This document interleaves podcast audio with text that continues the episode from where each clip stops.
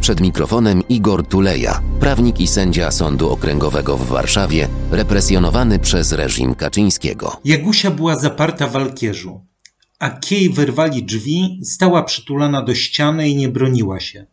Nie wydała nawet głosu.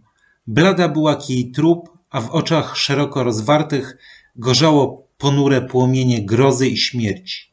Sto rąk wyciągnęło się po nią, sto rąk głodnymi, chciwymi pazurami chwyciło ją ze wszystkich stron. Wyrwało niby kierz płytko wrośnięty w ziemi i powlekło w opłotki. Związali Jagusię i wrzucili ją na wóz z gnojem zaprzągnięty w dwie krowy. Dziewczyna była przy tym ciągle bita i opluwana. Ktoś wpadł na pomysł, aby wywieźć ją pod kościół, tam rozebrać do naga i bić, ale Jambroży nie wpuścił ich na teren świątyni. Parobek Borynów Pietrek powoził, zaś Jagusia w postronkach, na gnoju, zbita do krwi, w porwanym odzieniu, pohańbiona na wieki, skrzywdzona ponad człowiecze wyrozumienie i nieszczęsna ponad wszystko, leżała jakby już nie słysząc, ni czując, co się dzieje dookoła. Tylko żywe łzy nieustanną strugą ciekły po jej twarzy posiniaczonej, a niekiedy wzniesła się pierś, niby w tym krzyku skamieniałem. Wreszcie dojechali do kopców pod lasem i zrzucili tam jagnę z wozu wraz z gnojem. Postać nieszczęsnej Jagusi z chłopów Władysława Rejmonta skojarzyła mi się z prawnikami, którzy dzisiaj niszczą niezależność sądów i łamią niezawisłość sędziów. Zastanawiam się, jak dalej potoczą się ich losy.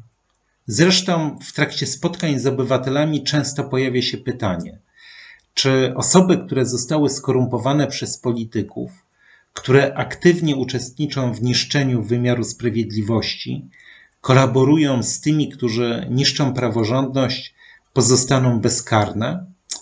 Niewątpliwie ci, którzy łamią prawo, na przykład nie wykonując orzeczeń sądów polskich czy europejskich, albo postępują nieetycznie, muszą odpowiedzieć za swoje czyny.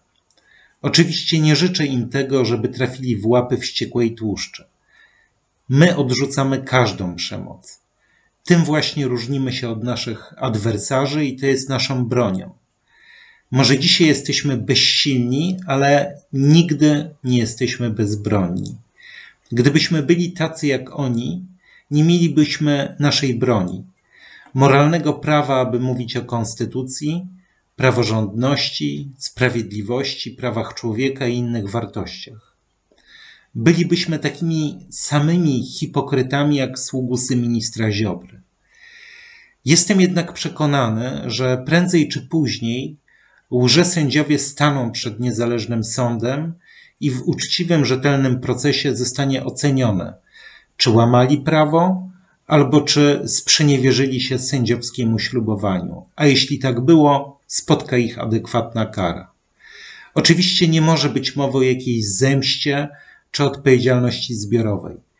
Każdy przypadek musi być zbadany indywidualnie.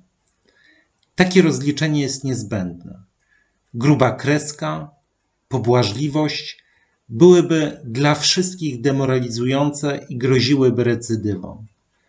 Los kapciowych musi być dla wszystkich przestrogą.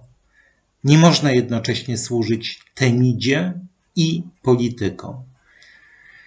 Póki co sędziom, którzy podobnie jak Jagienka mają bluszczową naturę, i oplatają się wokół tych, od których mogą otrzymać rozmaite profity, dedykuje śpiewaną na borynowym weselu piosenkę.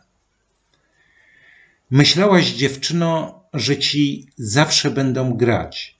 Wczoraj trochę, dzisiaj trochę, a na całe życie płacz.